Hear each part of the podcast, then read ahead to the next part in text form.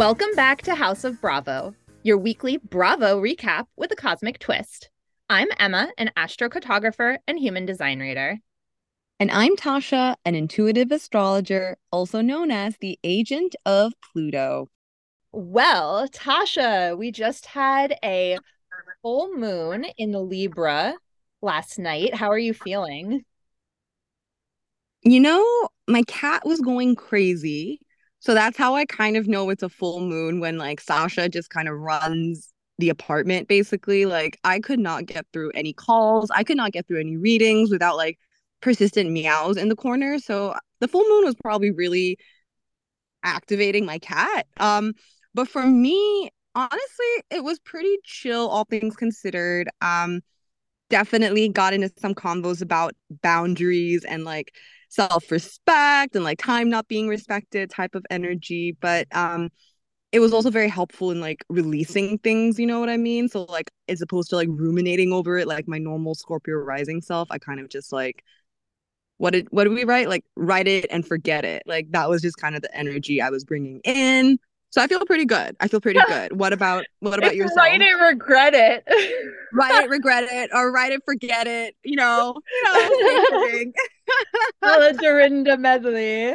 Um, yeah, you know, I was like, while we were saying that, I didn't think I had a very Libra e Aries evening, but you know what I did because I talked to my best friend for like mm-hmm. the first time in three months, which is wild. Um, but she's been she's had like a really busy start of the year. Uh, and she's actually dealing with some relationship stuff right now. So it like wasn't necessarily pertaining to me, mm. although like here I have my other half back in my life, my my yeah. balance, the person who balances me. Um, but here I am also like kind of guiding her through and um her relationship um mm-hmm.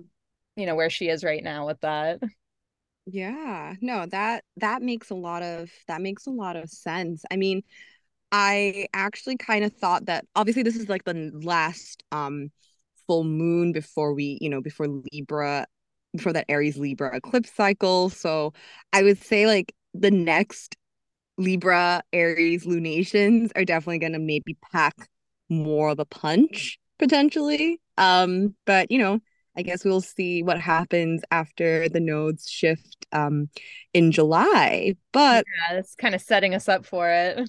Yeah, kind of a setup here. Um, but also, I mean, looking forward to next week. You know, I we were just talking earlier today too about how there's like such an auspicious start to next week. It's probably like, honestly, probably the best day of the month. Technically, um, we have a Jupiter Cazimi coming up on I think the 11th of uh of the month. Um do you want I know we talked about Cazimi's on the show before. Do you want to maybe explain like just, you know, go over it very quickly like what a Jupiter Cazimi is um and like what we can expect maybe? Yeah. So a Cazimi, for those who don't uh, know already, is anytime the sun has a conjunction or is within a close range or orb of another planet. Um, so up on the 10th, 11th, we're going to be having a Jupiter Cazimi. So the sun and Jupiter are going to be you know, hugging it out a little bit. And what this does is Jupiter specifically, it's going to be expanding and shedding light on the area of your life where Aries falls in your chart. So, um, if it's in your um, fourth house, you can expect themes of family expanding or maybe like having a really great day with your family. Or if it's in the 10th house, you may see some career growth or some recognition for you doing something great in your career. Mm-hmm. Mm-hmm. We love that. Jupiter is also, you know, the planet of like confidence. Um, so where you might underestimate yourself in your chart. So it's also like a really good opportunity for you to kind of get that reinvigorated sense of confidence in, you know, maybe going after these opportunities. You know, Aries is sort of the sign of the pioneer. So definitely um, some really potential good mojo for going after what you want. Um, but also we've got something else happening on the 11th. This one's also more, I feel like, specific to not specific to you, but you know, you're so Gemini oriented. I feel like anytime a sign moves, a planet moves into Gemini, it's like Emma, on to you. How do we feel about this? Yeah, well, it just means my um Venus return is coming up, so that's always a good time. And a Venus return, for those of you who don't know, is just every planet has a return, and it's when it makes its way around the zodiac sign in the natal chart and then hits the exact point uh, that it was when you were born. So, um, yes, I like to do something to kind of pamper myself on those days. So, I don't know, maybe a maybe some acupuncture is in my future. Ooh, I mean that first of all, that's like such a very, I think, Venus Taurus moving into Venus and Gemini type of um vibe, if you will, you know, like you're still with the body, but then you're like interested in something totally maybe different, something exciting. Um, yeah, I feel like for people, you know, what to expect in general, you know, Venus moving into Gemini, Venus is now in an air sign. So like I would anticipate like, you know, fun conversations, livelier, um, socializing. Lots of flirtation. Lots of flirtation. It's also spring. And I think people are, you know, coming out of their houses a little more. So it's like very um it coincides just so perfectly, right, with this ingress Venus moving into Gemini, the sign of conversation, socialization, all that good stuff. Um, but obviously, speaking of very, very fun socializing conversations, um, I want to start off this week with obviously Girls Trip. We both just watched it this AM. Um, you know, first, personally, I would love to see more of Gizelle and Porsha. Like, I think them two together, we didn't talk about them last week explicitly, but I think there's just such amazing like comedic narration. They really kind of create the drama, move the drama along, and like in such an effortless way. I mean, both of them clearly like, you know, are OGs for a reason. Um, but what do you make of their synastry together? Yeah, well, first of all, I love Porsha and I'm kind of over Gizelle totally and coming mm. straight off of a season of Potomac um where she just kind of rubbed me the wrong way and put me in a bad mental space with her like she's not redeeming herself here i'm not really liking what she's bringing um mm-hmm. yeah the whole the case of the missing casa azul making mm. poor pepsi cry like Gizelle. No, no, no, no, no. Um Pepsi was okay. gonna cry though because he has his Mars in Pisces. So I feel like he's a sensitive soul. I know, but I could have been crying from happiness. Yeah, not really happy times with Gizelle, with the crew, really. I won't want to even say Gizelle. I just feel like the whole crew arguing is like a lot. Yeah, it's overwhelming him. But speaking of Mars and Porsha and Gizelle, so I, what I found interesting about their synastry is they both have Mercury ruled Marses. Um, first of all, both Mercury and mm-hmm. Mars have the reputation of being a bit mischievous, and I think we see this with both of them. Um, they're also kind of like playing off of each other. So Gizelle's Mars is in Virgo, Porsha's is in Gemini. They're going to have similar motivations, but they're going to go about them in very different ways. So like we can see Porsha's a little more playful. Um, she's coming at it with like the shade aspect, um, whereas mm-hmm. Gizelle is very direct she also seems to be kind of like holding court, which again we see with the case of the missing Casa Azul. Oh my god, the one Casa Azul ball. It's like kind of I think it's a little absurd at how Gizelle is like really ruminating on this a little bit. Um is there anywhere we might like potentially see that in her chart even? I feel like she's so Virgo and like she like has to make sure she like things are in order, things are in a certain way. You know what I mean? She does have like that Virgo stellium like Mars, Sun, Mercury, Pluto, South Node, even. So her South Node and Virgo, I think, is like so, so deeply entrenched. Um, like the shadow side of it, like needing to always be in control of a situation. And now she clearly has like no control because the Casa Azul is gone. yeah, she's freaking out. It's giving Kenya interrogating everyone about the bachelorette party. Um, oh, it's reference. just too much. It's too much. I yeah. don't know. What else did you what did you see? Like what stuck out to you in their charts? Yeah, what I, you know, it's it's so funny, right? Because I was talking to some friends about this and you know, one of them was like, "Are they just being like really mean or like what is their deal?" And I'm like, "I think they're just kind of being like clicky girls, you know what I mean?" Um and not in a bad way or good way. You know, Porsha has like her Mercury and Sun in Cancer, I believe, and also Venus in Cancer. So like, you know, Cancer energy, water energy, you can definitely get the sense of clickiness um just because you're like trying to feel safe in established bonds like whether that's intentional or not is a totally different story but that mercury and sun in cancer um, that porsha has actually trines so you know a very lovely energetic flow into gizelle's venus and jupiter in scorpio. Um so you can kind of see how you know they're on the same side or like there's a certain kind of unspoken loyalty like i don't know like it, it kind of i understand why they would click together but i do see a lot of other aspects in the chart that would actually indicate more friction than actual friend um so it is a tremendous growth opportunity for both i just don't necessarily know how deep this relationship can truly get. Yeah to me it seems more like a friendship of convenience um, mm-hmm. especially when we look back at those Marses, like finding someone with a similar motivation and goals to you, linking up with them for a common cause, um, more than an actual friendship, which again kind of like speaks to also like that water trine, the clickiness that um mm-hmm. Porsha's Cancer activating Gizelle's Scorpio placements. Mm-hmm. Yeah, if you took this them out of this setting, if they were on an actual show together, they would not be on the same team. Mm. In my opinion, unless it's yeah. them in the moment. Yeah, yeah. That that would make sense, I think.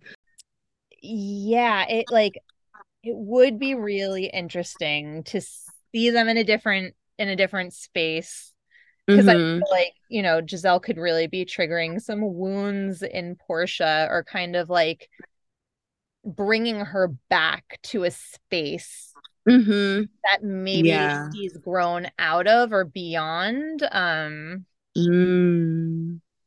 Very interesting. Very interesting. I mean, Uranus opposing Saturn, right? Like, because Porsha's Uranus is also then um opposing Gizelle's Saturn. So Porsha's sense of individuality meeting Gizelle's semblance of what's right or wrong or like social standards, and then like how do those two really uh, jive? How do those two really gel? And as you said, if you took them out of a out of this environment, I don't know how that relationship holds up in that capacity.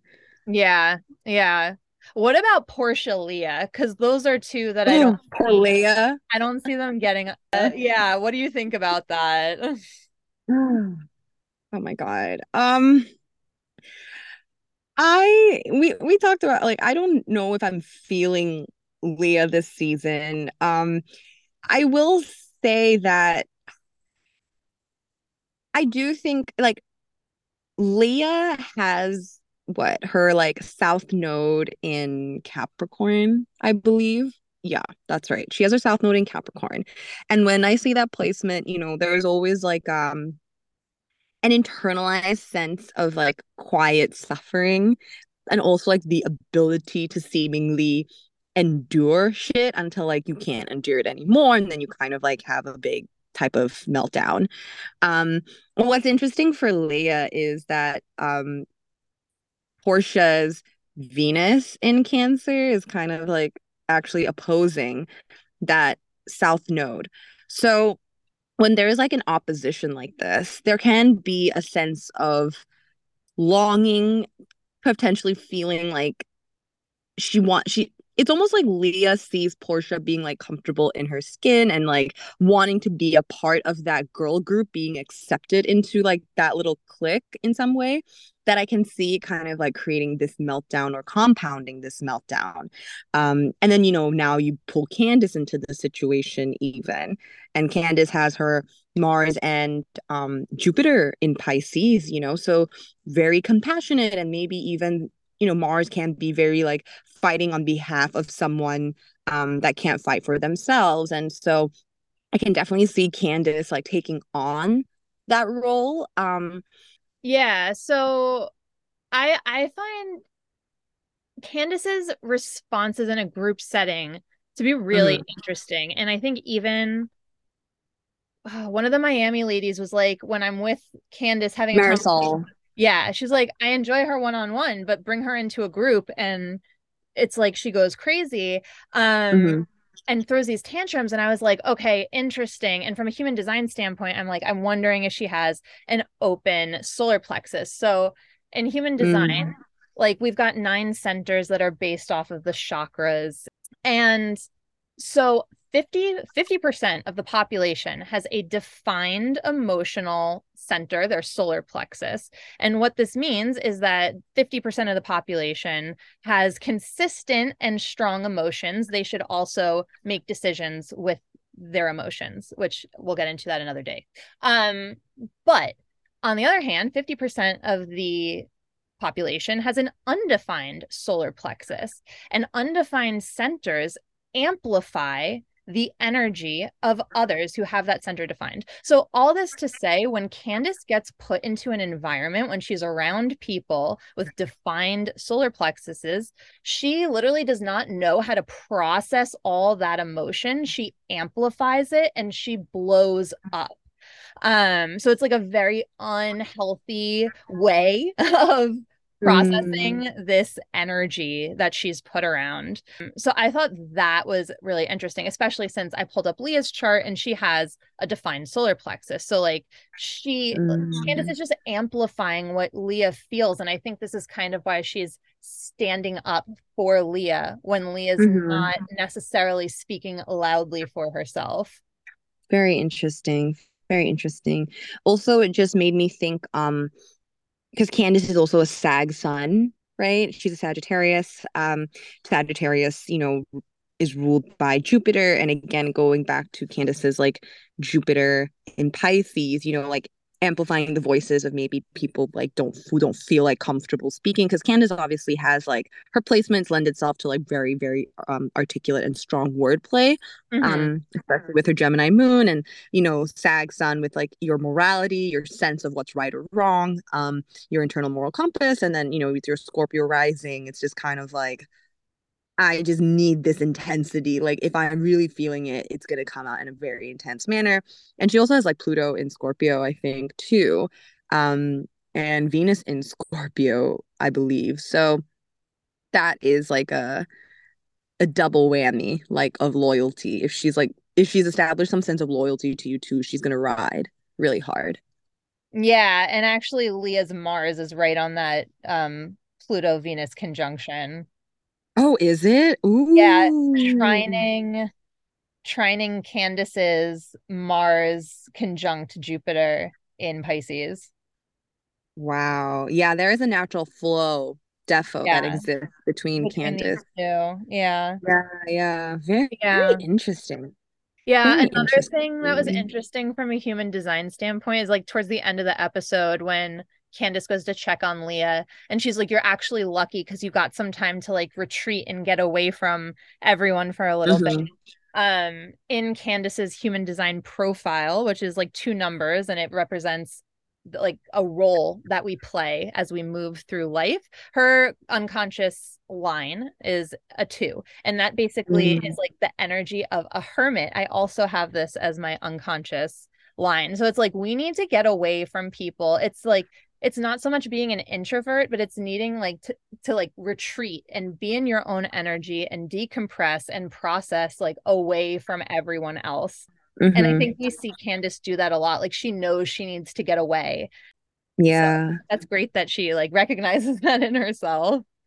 Yeah for sure. I mean honestly like you know she we don't have her time obviously. We just know like that she's a scorpio rising. Um so depending on like where that ascendant degree starts, her Pluto could really even be in that 12th house um, in Scorpio. And as someone that also has, you know, her Pluto in her 12th house, that alone time is so necessary. Like fundamentally, everyone, this is like PSA. If you have placements in your 12th house, there is sort of a call to incorporate that sense of alone time in your day to day because the 12th house is a very Piscean house. It's a very uh, sensitive house. And you know, how do you deal with sensitivities? How do you detect when energy doesn't originate in you? Um, you kind of really do have to isolate because of that heightened sensitivity. And especially with Candiace and her water placements, um, Leah with her Scorpio placements, you know, anytime you have like even significant water placements, I think it just makes sense to like isolate. Otherwise, you are going to definitely get swept up in the current of your own emotions or other people's emotions and not even realizing it. Yeah. Yeah. But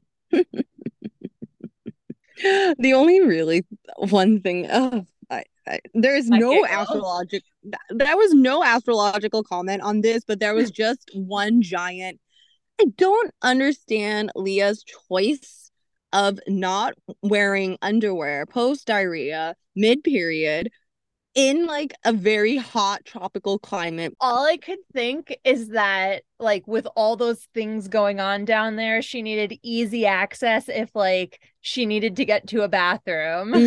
Mm, oh my god, that's so that's so funny. I mean, obviously like Leah had her, you know, she overheated and you and I talked about this before the show. Like we've had these moments where we've overheated in public. Um, but it was never really like an embarrassing moment. It was just I overheated, get me water. Like something's ha- like I just I'm looking to just make it through these next few minutes. Um, but it's interesting. Obviously, she you know she has um Mercury in Virgo, and I think it's like at 29 degrees, right? Like it's a very very late degree. So that sense of control and not feeling like she's in control is so challenging, Mortifying. and I can totally and I can see that like play out in this situation where she's like, just get me out of here. I just need to go. Like yeah. I just need to remove myself.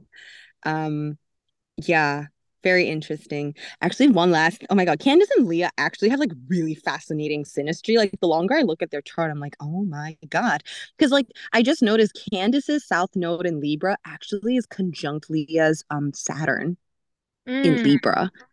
Um I wonder, like, again, I wonder who I wonder if like Leah was maybe even like an elder to Candiace before, maybe like superimpose like superimposing some element of scarcity onto Candiace, fear into Candiace. And I do wonder, right, in some way right now, like this, you know, the way that Leah and Candiace are together, separate from like the rest of the group, it just feels like there's like a fear stoking between the both of them. Like Leah's the one that brought up like she didn't tag us, or I I don't remember who brought it up, but Leah keeps making this a thing also.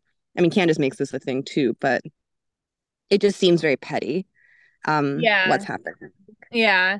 Well, again, it seems like Leah's bringing things up, like coming from her emotional space, and then like Candiace is amplifying it. Mm-hmm, mm-hmm, mm-hmm.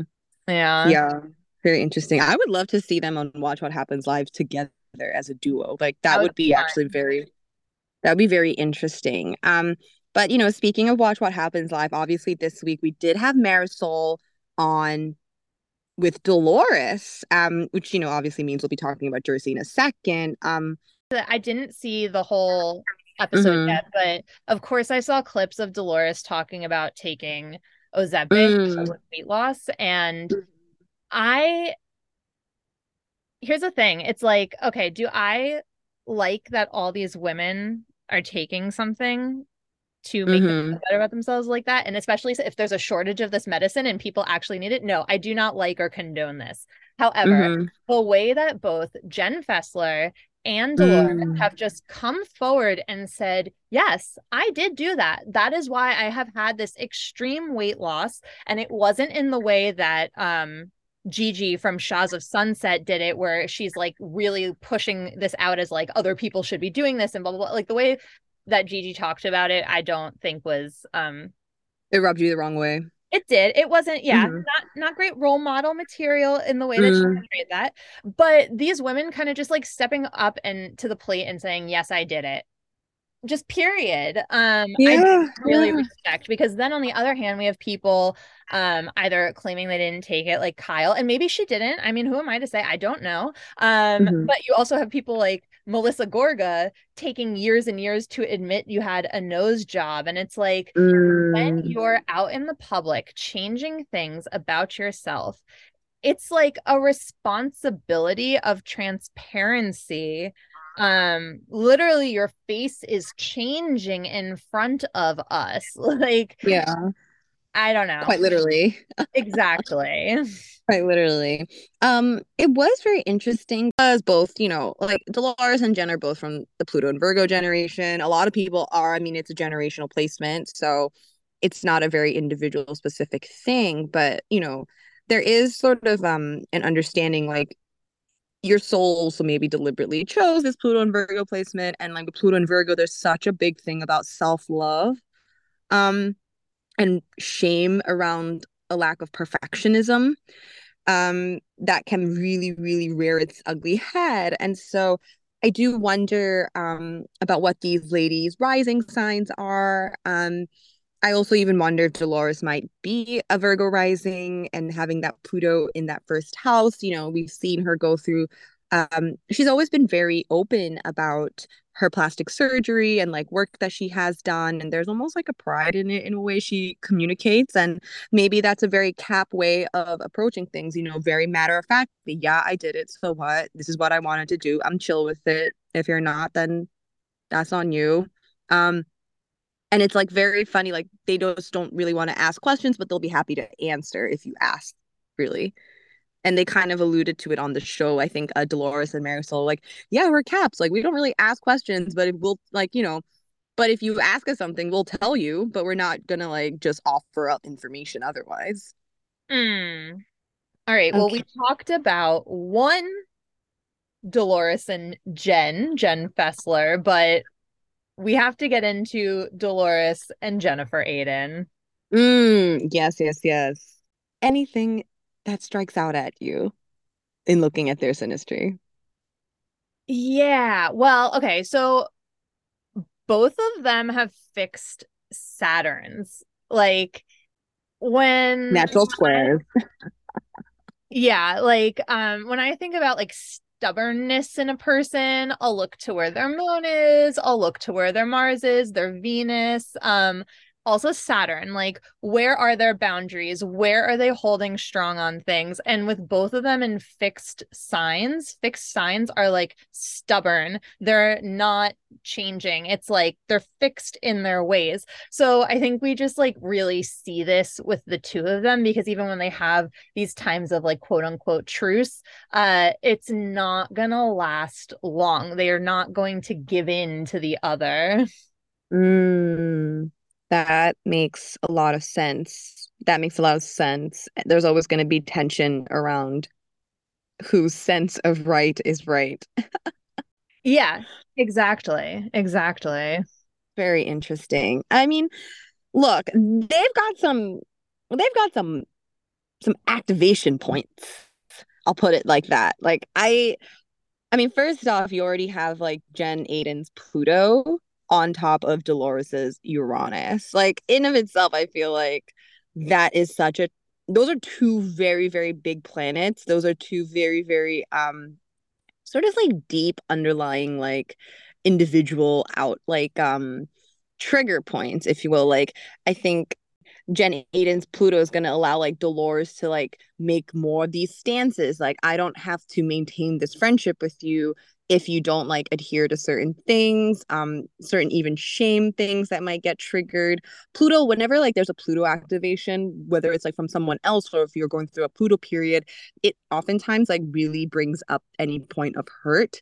Um and i think like they were they talked about it right? Like ultimately like jen like dolores just felt hurt that jen would just go off to other people and talk about it as opposed to like bringing this to her um directly and having a more upfront conversation about it and Dolores didn't want to like stoop to that level so she kind of just like cut it off right at that moment in time.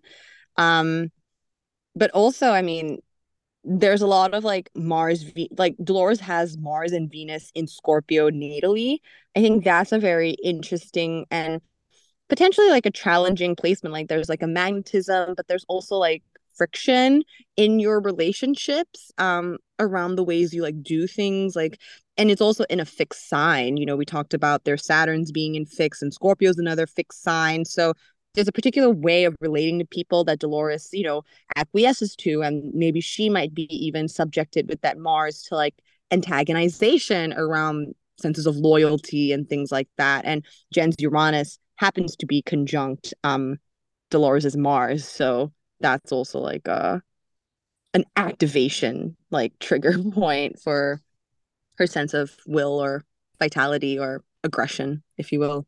Right. And those um those placements of Dolores in Scorpio are opposing Jennifer's Mercury and Taurus. So like mm. activating these fights between them again in these fixed signs. Yes. Not easy to get energy. over. Yeah. It's kind of even surprising that they have these times of peace. I'm not really sure. Oh, except, you know, um Jen's Venus mm-hmm. and potentially Moon, depending on what time she was born, are conjunct Dolores's Chiron. Uh, mm. So that could be like them trying to get through, them trying to get along. But then again, it's like both of these placements are in Aries. So it's like the mm-hmm. individual. So yeah, I don't really know like what's causing them to even be friends to begin with. yeah. I mean, their love of changing their bodies. The love of changing. That's really funny. I mean, oh, you know, you mentioned like that Venus and Aries. Um, that's like a natural square to Dolores's like Mercury and Sun in Capricorn.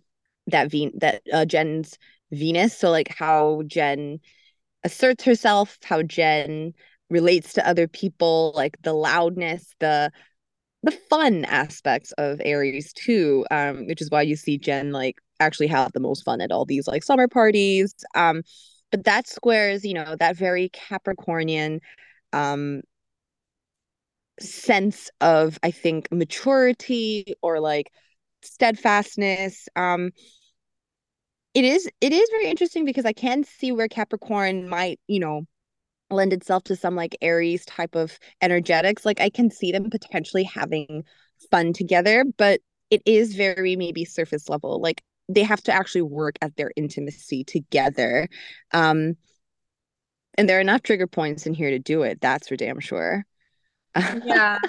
Actually, I feel like be- because of like the Venus Chiron and maybe just mm-hmm. like a bunch mm-hmm. of other things. Okay, so I don't I don't remember if we've mentioned this before, but um Jen Aydin has her Venus is retrograde. And like generally mm-hmm. when Venus is retrograde, you have a harder time mm. maybe loving yourself, um, valuing yourself, uh mm. again in aries like it's applied to you as the individual as a person yeah so between that for jen and also jen's sun kind of conjunct chiron but her sun's in aries her chiron's in taurus taurus is like mm-hmm. represents our body with chiron there it's a wound with our body how we look how we feel in it her Mercury is also there.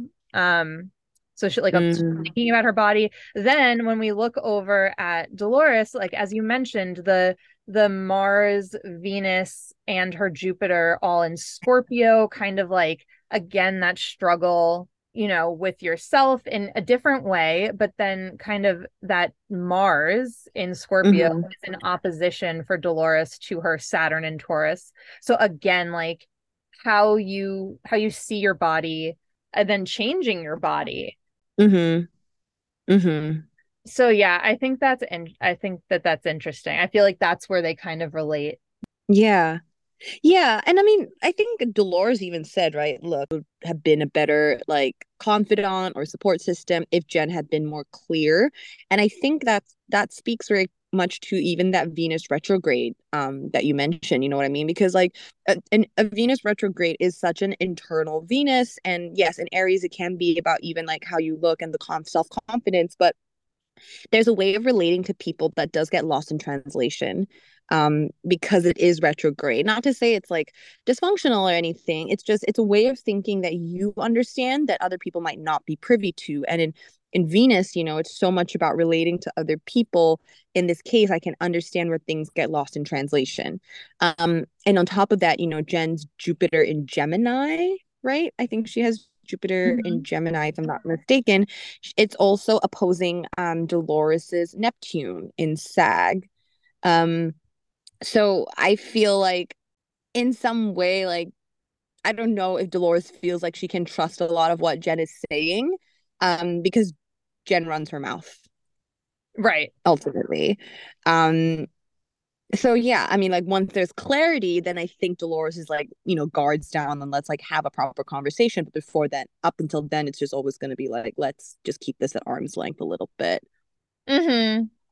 Yeah, totally. Yeah. Like, very okay, this is like a little bit of a left turn, but what are your thoughts on that coffee reader? Oh, okay. I was actually gonna ask you the same thing because obviously, like, obviously, based on the word choices and like Jen's, you know, affiliation with the coffee reader, I think it like I found it hilarious, but I also didn't appreciate that from like an integrity perspective around yeah. readings. You know what I mean? Yes, because I completely I like I believe that there are people who have the ability to read the coffee grinds or whatever mm-hmm. your you know intuitive gifts are method of mm-hmm. communication with something else yeah gifts um so i don't even doubt that this woman has that abilities but the fact that she comes on tv and like uses messages that were kind of pre-informed and manipulated uh clearly mm-hmm, and pointedly mm-hmm. that was just it put a bad taste in my mouth. I didn't like it. Yeah and like you know we we're sensitive to this too right? Like it's it's this pluto in aquarius era like you know i don't know if people who are listening like you've been maybe even approached by like a fake reader or like fake accounts on Instagram trying to pretend to be other astrologers like grand rising like do you want me to read you? Like i have an important message for you. Like there's so much of this energy going on right now that i think i love when housewives feature spirituality. I think it's like such a lovely avenue um for integration into the mainstream. I just when things like this happen it's it diminishes the integrity of the work that's being done and there's actually some beautiful soul healing work that's being done and i think you do see it like you know miami had a great season with a bunch of like shamans and like really really you know authentic moments this was just this just felt like a caricature yeah honestly. exactly and i i know one of the i don't remember if it was in new york or new jersey but someone had a coffee reader on previously and it was just a very New York experience. Dorinda had the coffee reader, right? Okay, then yeah, that was it. Um, yeah, I think so. I think so. And those and she and I and she seemed great. Like everyone's great otherwise. I think anyone you generally bring on the show has been pretty solid. Um Oh, except for, for um that dinner party from hell in Beverly Hills with uh the oh, oh, oh. I mean, uh, would we say. I mean, that was iconic. That was just so so good. He will never emotionally fulfill you. uh Allison DuBois. I mean, oh I, right, even the name, even the name, even the name. I mean, I hope that you know, with Camille filming on Housewives this season, I want like I'm like, oh my god, I would love a repeat. oh, all these no, years later, they're not friends anymore. Oh, they're not? No, that ruined their friendship. Uh Allison DuBois thought that Camille set her up. Oh. Wow. I did not know that. I mean, very interesting. Very interesting. Thank you for that tea. Speaking of, you know, now that you've mentioned failed or like a broken up relationship, uh, Allison and Camille sad. You know, turning our fate turning our attention over to Summer House. Um the demise of this Lindsay and Danielle friendship. How do you feel about Danielle at this moment in time?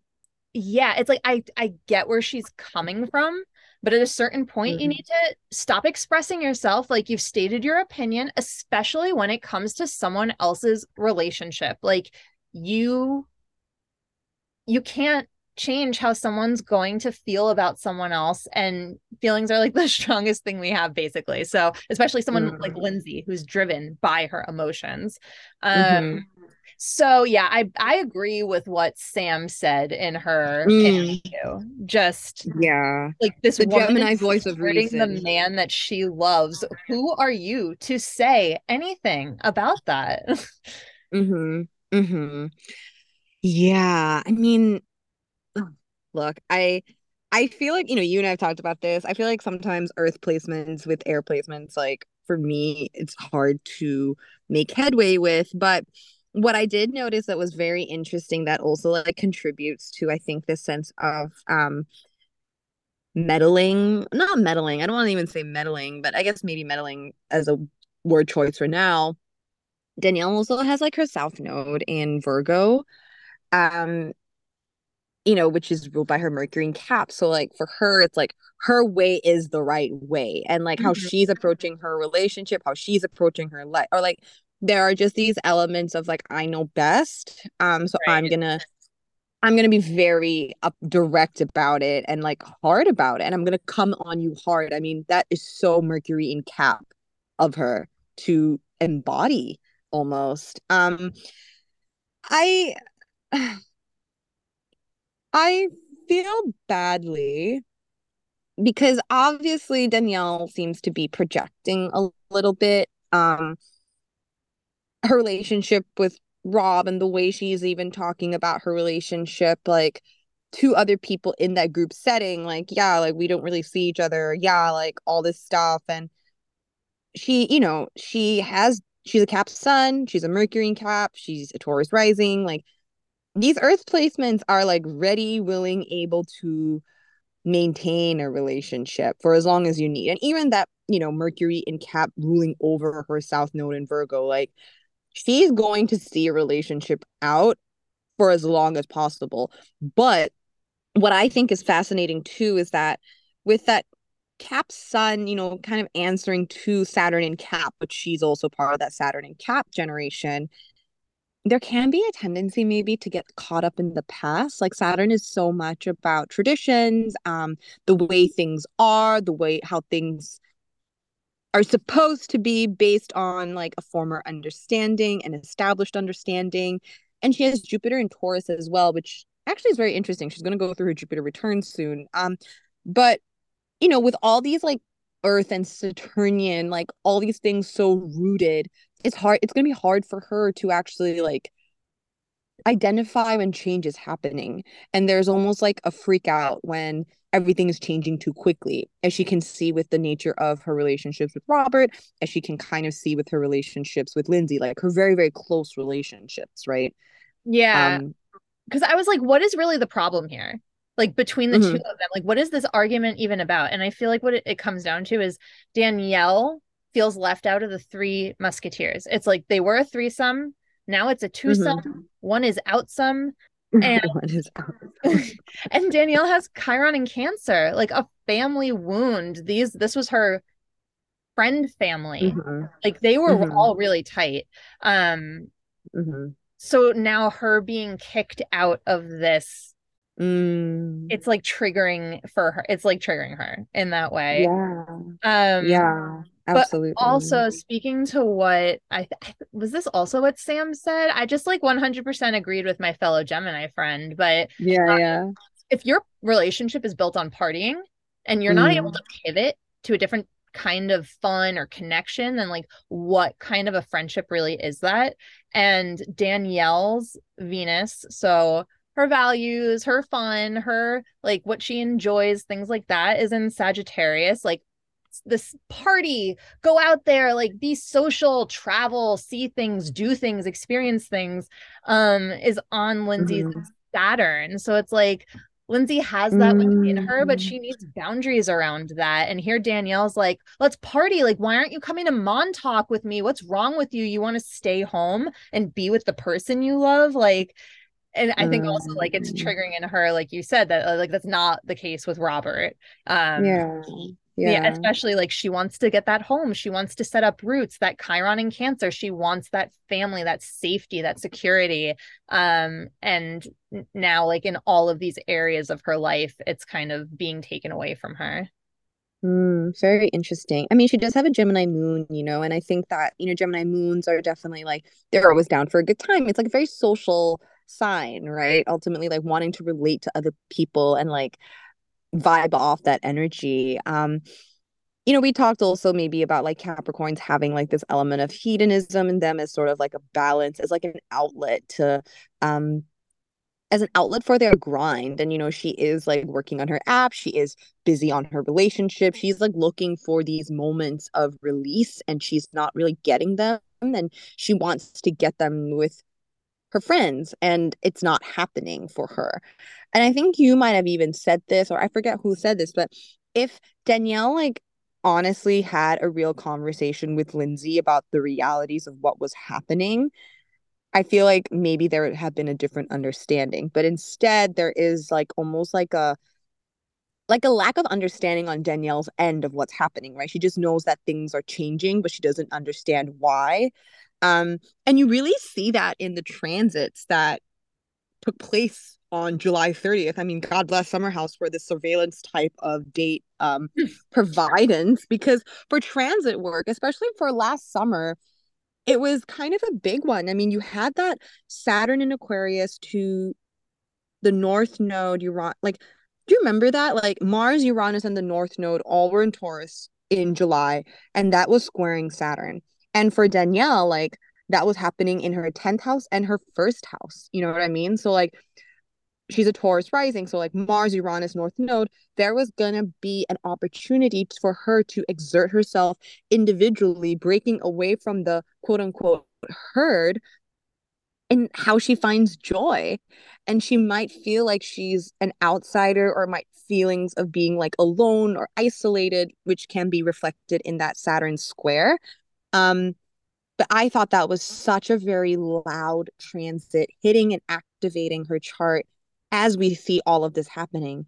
And even at that point, you even see Venus moving through her Chiron. Um, so that wounds getting triggered, also her one on one relationships. And on top of that, this Jupiter Chiron situation that we've been dealing with for a long time, that obviously now is like conjunct in the ether, that was hitting her Mars in Aries as well. Yeah. Oh, another thing, like speaking of the Chirons, is uh Lindsay said she was like, What do you not feel like I'm capable of making adult decisions mm. for myself? Mm. And Lindsay's Chirons in Gemini. So like that mm. around like not being able to think for yourself or do the right thing or make the right decision or like you you're not good enough the way you think and process information, especially with someone as with as strong Capricorn um you know like kind of take over tendencies like danielle has. Mm-hmm mm-hmm. Yeah very very interesting. Also it was very very peculiar not peculiar i mean we'll probably get into this like another episode but the way like everyone was like danielle you just seem to be like this whole new person like you can shine like you are not under lindsay's rule or thumb.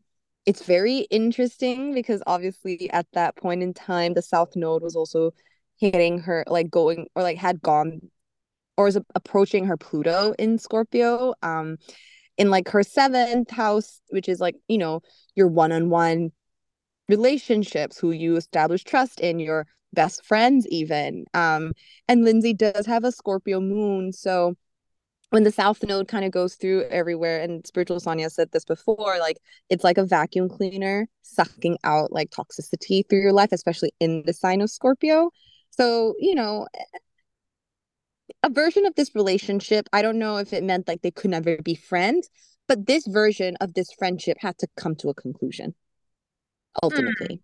Hmm. Her and Danielle.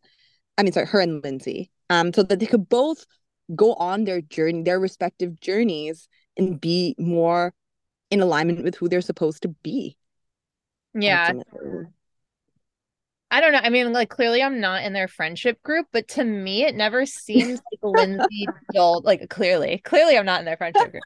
Um but it never seemed to me like Lindsay was dulling Danielle's mm-hmm. shine. It really felt like the two of them played off of each other and they both had like I mean, with the exception of Carl, it's not like they were going after the same guys. Like they really supported each other. So I don't see what the other girls see, but I know that like those that younger generation in the house was always kind of like there were sides drawn. Yeah. Exactly. Exactly. As Ciara said, as Ciara acknowledged. Yeah. Yeah. Oh my God. Ciara's facial reactions to Kory at dinner were so priceless. Oh my God. Her face was all over the place. I, you know what's so funny? I didn't even think she was like that into Kory. So like that whole thing was like really amusing and like kind of surprising all at once. I don't think she is that into Kory, but I think she's in a space where she feels so good about who she is and strong mm. and like strong in her identity that the fact that this person didn't recognize that in her and choose her over this person who's still maybe a little bit of a mess, still hasn't necessarily found themselves totally. Mm. Yeah, I feel like she was like, "Excuse me, you're choosing that over me." Um mm. very interesting, yeah. But I mean, not in a way against Sam. Like it had nothing to do with Sam and everything to do with like where she was in her head about herself in my eyes. Mm, mm. Very interesting. Yeah, and obviously like the irony is like, you know, this week we did find out that like Sam and Kory um are actually dating after filming Summer House. So um I thought that I mean, first of all, like I, I guess I thought that was really interesting that we found this news out um this week of all weeks, you know, right during this full moon in Libra uh situation. Um she like Sam is a Gemini rising, so that would make, you know, Libra and Aries by whole sign in her 5th and 11th houses respectfully. Um not respectfully, respectively, but respectfully to Sam. Um but yeah, so like do you maybe want to like touch on cuz we talked a lot about like we've seen a bunch of stuff go down, you know, when like this 10th house news, 11th house stuff. Do you want to like maybe talk about how like that lunation's affecting um what we see in her chart. Yeah. So um alert teachable moment. So basically when you're looking at a natal chart you're looking at a circle and it's cut into 12 different slices each slice representing a house. But when we think about houses 1 through 6 they're generally when transits happen here or even placements in your natal chart themselves the, like what's going on here it's a bit more personal it's a bit more inward facing. So if we take a look at kind of the bottommost point in your chart it's the fourth house which is like represents like home roots ancestry kind of like this foundation of you as a person. Whereas we look at houses 7 through 12 they're more public facing houses. So here you see these transits playing out or these placements playing out in a more public way with the 10th house or like the the midheaven um being the culmination the most public facing point. So for example when we like we heard the news of e- eva's divorce recently that was happening in her 10th house. That's like one of the you know top most most public facing houses in her chart.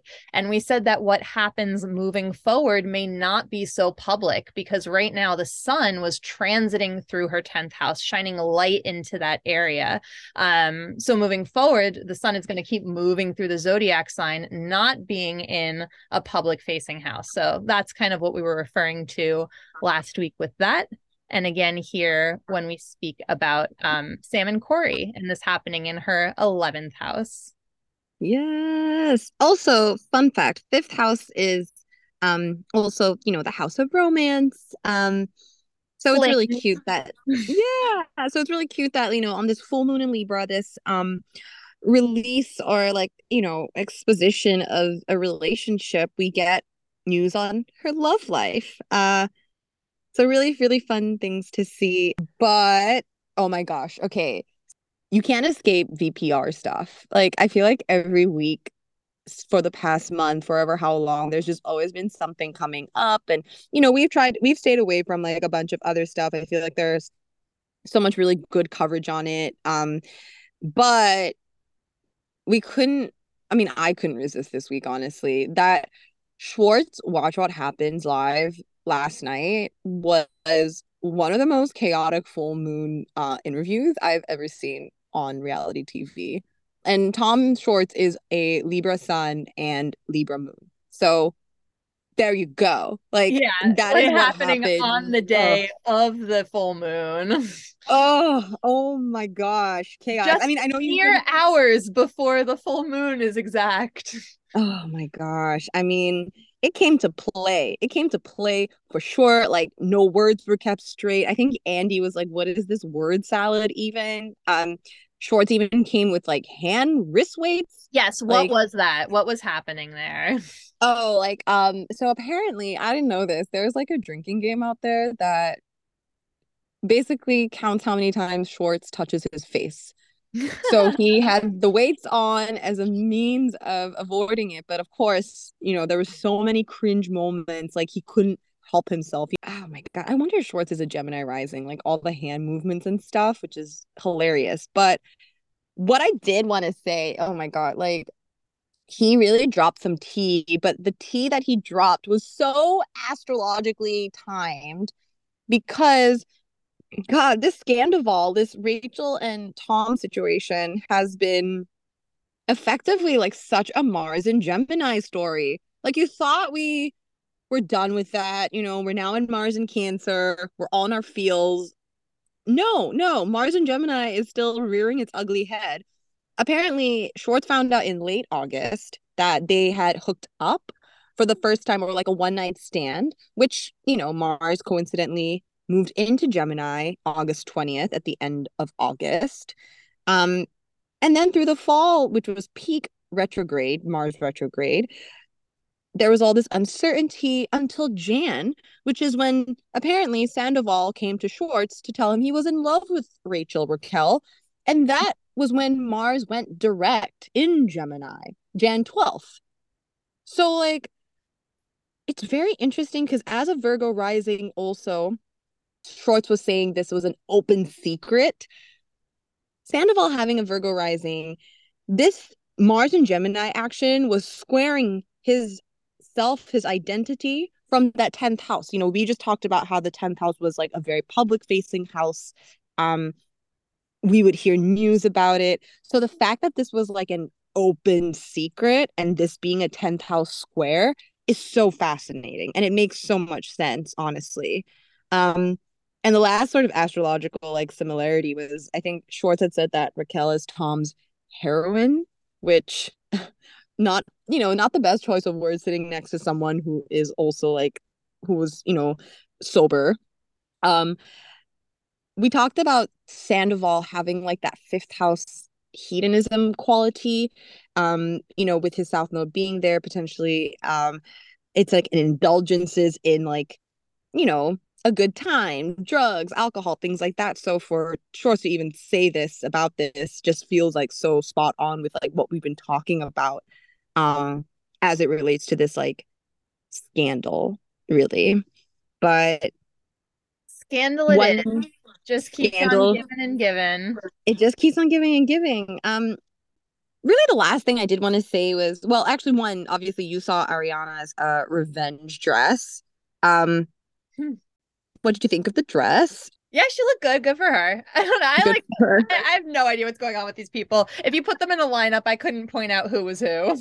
oh my gosh, you're so funny. I love this. Um, okay, so I'll just like keep this very quickly. I think I forget it was like all these memes online obviously are like oh revenge dress and you're putting them side by side with princess diana's revenge dress as like you know the most um iconic uh revenge dress of all time. And I was like, oh, I wonder if there are like some similarities between these women. And um apparently, oh my gosh, they are both cancer women, cancer sons. Uh Ariana has a Aquarius rising and Diana has an Aquarius moon and Ariana has a Virgo moon and Diana has her Mars in Virgo. So all I'm saying is if you happen to have Aquarius, Virgo and Cancer in some, you know, explicit capacity in your chart, you are more likely going to be part of this revenge dress crew dynamic. Which, you know, love that for myself. Um but anyway, I think that is all we have for this week. If you're looking for more info as always, don't forget to follow us at the Cosmic Clubhouse and you know, in case you're looking for midweek Bravo astrology pop culture content. Yes, and go ahead and click subscribe wherever you're listening to this podcast. And please rate us and leave us a review. We would love to hear your feedback. Yes. Till next week. See you next week. Bye.